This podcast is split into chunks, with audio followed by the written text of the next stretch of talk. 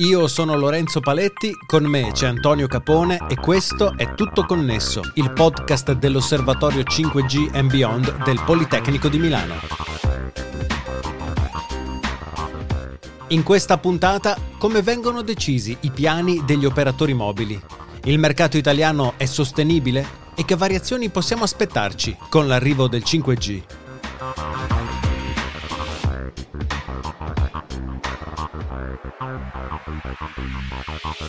Di questi argomenti parliamo con Antonio Capone, docente di telecomunicazione al Politecnico di Milano. Ciao Antonio. Ciao, ciao Lorenzo. E Andrea Rangone, docente di Digital Business Innovation al Politecnico di Milano. Ciao, ciao Lorenzo. Uh, dalle testate americane che parlano di tecnologia, mi pare di capire che il costo per una linea di rete fissa o cellulare negli Stati Uniti sia molto maggiore rispetto a quello che abbiamo disponibile in Italia. E abbiamo visto recentemente eh, operazioni da parte di nuovi operatori come Iliad che hanno ulteriormente migliorato il rapporto qualità-prezzo che è disponibile per un utente di telefonia mobile in Italia. D'altro canto, abbiamo già visto in una puntata precedente con, eh, con Antonio che il passaggio al 5G richiede per gli operatori un grande investimento per l'infrastruttura, la gestione informatica dei dati sulla rete, l'acquisto di frequenze. Quindi la prima domanda che mi viene spontanea è come fanno gli operatori mobili a permettersi i prezzi che ci offrono pur dovendo affrontare grandi spese e grandi costi? Questa è una domanda potente ehm, e la mia risposta è che non possono più permetterselo, non potranno più permetterlo. Però ehm, prima di arrivare a spiegare il senso della mia eh, risposta, torno su mh, diciamo, alcuni elementi che hai toccato nella tua domanda che sono molto eh, interessanti. Mm-hmm. Primo tema, eh sì, è proprio vero, da noi eh, con due soldi, con prezzi molto bassi, da noi in Italia, si comprano servizi di telecomunicazioni, ad esempio connettività a banda larga, sia mobile che fissa, molto più rilevanti, molto più rilevanti eh, rispetto non solo a quello che accade negli Stati Uniti come accennato, ma anche a mm. quello che accade in di fatto tutti gli altri paesi, tutti gli altri paesi in Europa. Ti faccio proprio un esempio per concretizzare. No? Mm. In, Italia, in, Italia, con, con 10 euro eh, ci prendiamo appunto una, una connettività di, di, di, di, 20, di 20 giga. E, ehm, bene, questo corrisponde al 50% di più di quello che accade in Francia il 100% di più di quello che accade in Spagna, il 200% in più di quello che accade in, in, nel Regno Unito e addirittura ehm, sei volte tanto di quello che accade eh, in Germania. Quindi ehm, a parità di prezzo noi stiamo dando un valore e un servizio irragionevole. Mm. irragionevole. Ecco. L'altra parte della tua domanda, a fronte di questo, l'altra parte della domanda evidenzia come perché non ce lo possiamo permettere? Eh, perché bisogna fare un sacco di investimenti, perché ormai l'abbiamo capito, le reti, le reti eh, di telecomunicazione fisse e mobile richiedono continuativamente degli investimenti, non è che ecco, abbiamo finito qua, abbiamo appena iniziato, continueremo perché adesso ci sarà il 5G e poi 6G e così via, per cui eh, gli operatori sono, devono continuare ad investire, devono non solo per il loro business, ma devono anche proprio per dare valore a tutto l'ecosistema, eh, a tutta la società, a tutto l'ecosistema di business. Eh. Ormai l'abbiamo capito tutti e questa pandemia ce l'ha fatto capire ancora, in maniera ancora più chiara che eh, sulle reti di telecomunicazione si basa tutta la nostra vita, sia come, come persone che come, che come membri di un'organizzazione e, ehm, e, quindi dobbiamo eh, fare in modo che gli operatori siano in grado di investire in maniera corretta in queste reti, perché tutto il nostro futuro è basato su queste reti. Ecco, quindi, ebbene sì, siamo in una condizione, messo in evidenza con la tua domanda, Lorenzo, un vero e proprio paradosso, una sorta di paradosso. No? Il mm-hmm. paradosso che eh, gli operatori hanno in mano l'infrastruttura in assoluto più potente, più importante, più rilevante e strategica per tutti noi nel, nel futuro, ma dall'altra parte in realtà eh, eh, hanno, stanno subendo, stanno, stanno portando avanti delle battaglie di prezzo il cui risultato è proprio quello che ci dicevamo. Ma questo è per una questione di mercato, cioè per sbaragliare la concorrenza eh, abbassano il, il, prezzo del servizio fornito all'utente anche quando non potrebbero permetterselo? è proprio così. Questo, allora, devo dare due numeri per chiarire mm. quello che sta accadendo nel settore in Italia. Allora, il settore negli ultimi dieci anni ha, ha perso il settore delle telecomunicazioni, che gestisce l'infrastruttura più importante no, per il nostro futuro, è un settore che ha perso il 30% di fatturato. Il 30% di fatturato. Cioè il 30... Quindi un settore che paradossalmente no, si contrae. Mm-hmm. Più diventa importante e strategico per tutti noi, no, più si contrae.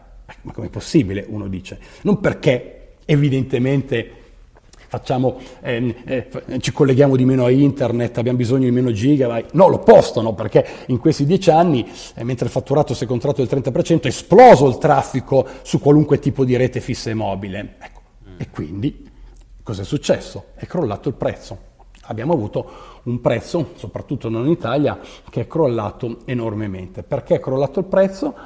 Mm, eh, perché? Per, per, un insieme di, di, di, di, battaglie, di battaglie, sul prezzo, no? perché? perché? per tanti motivi ehm, gli operatori si sono trovati ehm, di fatto in una condizione eh, per cui eh, l'unico modo per provare a mantenere la propria quota di mercato o a, o a eh, aumentare la propria quota di mercato era proprio quella di, ridurre il prezzo. Allora, queste dinamiche, queste dinamiche competitive disastrose si studiano da, da, sempre nei libri di strategia di impresa e, e di economia. No? E, mm, da sempre, vuol dire sempre, vuol dire decenni, ecco, si racconta in questi libri che non c'è nulla di peggio per un settore, se vuole farsi male, eh, che entrare in queste dinamiche di, di guerra di prezzo. E quindi la domanda che può venire spontanea, Lorenzo, è ma perché il settore delle telecomunicazioni sia entrato in questa spirale negativa? Oltretutto una spirale negativa, ripeto, che è in Italia molto peggio che rispetto ad altri paesi, e, e qui è complicata la risposta.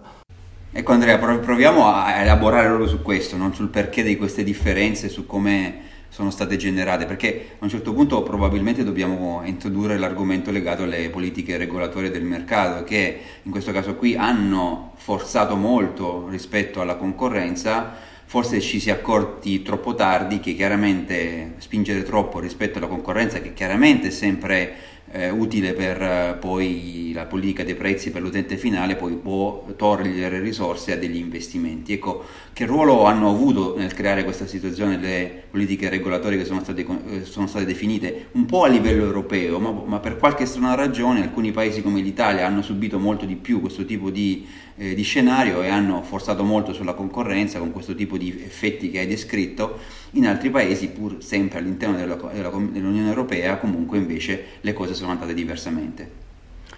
Eh sì Antonio, hai toccato proprio, hai messo proprio il dito nella, nella piaga, no? anche se poi ce n'è un'altra che accenno dopo, dopo aver preso il tuo spunto. Sì, è proprio così. In Italia, in Europa, in particolare rispetto al mondo, ma in Italia ancora di più rispetto all'Europa, no? eh, abbiamo preso un po' la deriva abbiamo preso un po' la deriva che mh, eh, l'unico obiettivo, o comunque l'obiettivo di gran lunga più importante del, delle autorità di regolamentazione, fosse quello di eh, ehm, ridurre il prezzo per il consumatore. Io mi sono espresso in tante occasioni anche pubbliche sottolineando che questa è una visione molto miope e direi anche demagogica, demagogica della funzione di un, di un ente regolatorio. Perché, ma certo, non c'è dubbio che bisogna tutelare e bisogna quindi vigilare anche su questo aspetto, no? ehm, soprattutto in settori diciamo, di natura oligopolistica, quindi con pochi soggetti come quello de- delle telecomunicazioni, bisogna stare attenti che, non, che, i soggetti non se ne approfittino per magari eh, attraverso pratiche di natura collusiva, anche solo tacita, no? ecco, per aumentare costantemente i prezzi e quindi portarsi a casa sempre più soldi. Ma qui è proprio l'opposto, qui è proprio, qui è proprio Qui è proprio l'opposto, quindi questa attenzione sfrenata del regolatore mh, verso le dinamiche di prezzo ha portato a, a, esattamente alla situazione opposta, no? a un crollo continuo nel tempo, ma anche rispetto a servizi di utilities, cioè vi faccio questo paragone. Il settore delle telecomunicazioni non c'è dubbio che dobbiamo vederlo come un servizio di utilità essenziale, a maggior ragione in un'economia sempre più digitale, in una società sempre più digitale. Bene, è impressionante vedere, e questi sono dati proprio dell'Agicom, come nel settore delle telecomunicazioni eh, sia l'unico settore delle utilities in cui il prezzo è crollato, eh, mi sembra, negli ultimi nove anni di, di un 30% abbondante. No? Tutti gli altri eh, servizi di utilities, eh, dall'acqua al treno, ai trasporti urbani, no? ai rifiuti, alla luce, sono tutti cresciuti sensibilmente, eppure sono anche questi servizi essenziali, sono tutti cresciuti, eh? ecco, dal 20 al 30 al 40%, quindi nello stesso periodo in cui... Per cui il primo tema è proprio questo, Antonio, l'hai toccato, quindi una, forte orientamento dal mio punto di vista eccessivo verso la tutela del consumatore e verso appunto il, il, il, la battaglia sul prezzo. Però aggiungo anche che a fronte di questo c'è un altro elemento che io ritengo critico che sia legato proprio alla, invece alla storia più manageriale dei nostri operatori. E, ehm, e, e, se guardo proprio quello che è accaduto negli ultimi dieci anni, eh, devo anche dire che ci, siamo, ci sono messi anche un po' i nostri operatori, il top manager dei nostri operatori a eccessivamente ehm, eh, eh capire, non capire, non capire, non capire che bisognava lavorare proprio anche a livello di percezione del mercato del consumatore, no? Mm, non sul prezzo come variabile di fondo di questi servizi, ecco, ma sul valore enorme, sulla percezione, cioè andarli sempre di più a proporre eh, sul mercato anche attraverso la loro strategia di comunicazione e di advertising come, come servizi premium, servizio a valore aggiunto ehm, eh, e non come servizi base. Eh, quindi mentre fare gli spot in cui semplicemente si, si, racconta che c'è la nuova offerta per Natale, la nuova offerta per agosto, no? col 30% di sconto, è facile. Ecco, il tema invece è che se questi operatori avessero lavorato di più ehm, a, a, valorizzare il, il, il, valore, appunto, ad aumentare il valore percepito dall'utente di tutti questi servizi, probabilmente non ci troveremo in queste condizioni. E questa cosa mi, mi, mi, mi così, irrita particolarmente perché nello stesso periodo noi sappiamo Abbiamo avuto delle dinamiche di prezzo eh, importantissime, paghiamo una scarpa da ginnastica a 200 euro, no? mm-hmm. paghiamo una pizza a 15 euro, no? quindi se andiamo a vedere eh, complessivamente le dinamiche, un, un, un caffè, no? paghiamo ormai un caffè 1,50 euro, 1,50 euro, quindi eh, le 3.000 eh, mm, lire di, un, di, una volta per chi eh, di caffè ne hanno comprati ancora tanti quando c'erano le lire. Quindi in un mondo in cui appunto abbiamo dato ipervalore a, al caffè, caffè, alla pizza e alle, e alle scarpe senza nulla togliere, no? siamo riusciti invece a trasferire che ehm, la, banda, la, banda, con cui noi lavoriamo, viviamo, ci intratteniamo, guardiamo film, facciamo tutto, no? ecco, invece non è degna di un prezzo ragionevole. E eh, quindi mi viene la domanda successiva, è, è immagino sia necessario che qualcosa cambi, però d'altro canto penso anche che l'utente non sia felice di vedere la, la, bolletta, chiamiamola così, incrementare di punto in bianco per permettere agli operatori di, di, tirare un sospiro di sollievo economicamente visti gli investimenti fatti. Quindi come possiamo aspettarci che evolva il mercato eh, per l'utenza mh, comune, diciamo, per, per, l'utente medio nei prossimi anni?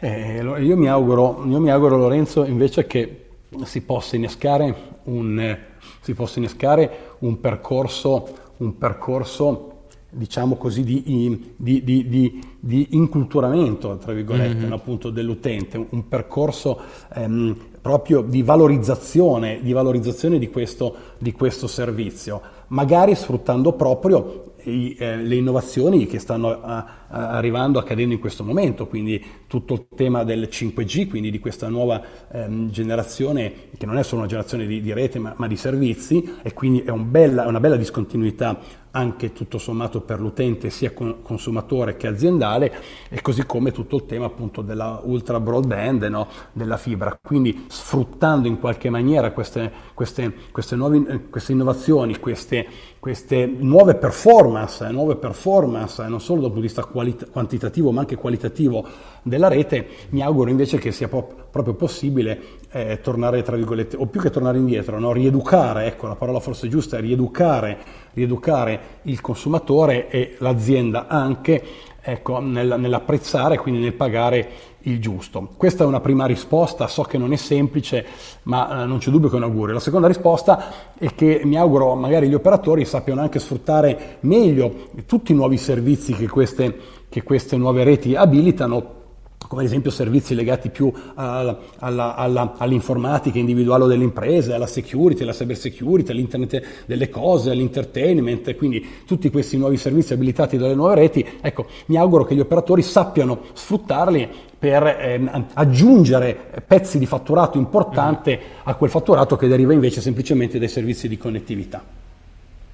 Ecco, ecco, Andrea, giusto per concludere magari questo ragionamento, appunto parlando dei servizi, il 5G abilita servizi che vanno appunto molto di più anche nella direzione del mercato legato alle aziende, quindi nel mondo business invece che nel mondo degli utenti finali, il mondo consumer.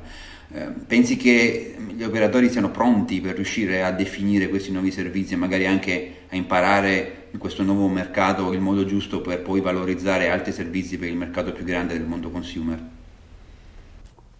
Eh, sì, sì, Antonio, io penso che allora, storicamente gli operatori, devo dire, sono mm, sempre molto concentrati sui mercati consumer perché erano quelli che facevano i volumi principali e anche il fatturato e i soldi principali, no?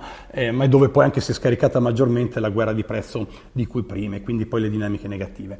Mm, ormai da diversi anni che hanno capito in realtà che mm, esiste anche tutto questo mondo delle imprese, eh, del business, della pubblica amministrazione in senso lato, mm, eh, eh, che non comprano solo connettività o, o, o minuti di telefonate, ecco, ma potrebbero eh, dagli operatori stessi comprare servizi maggiormente a valore aggiunto.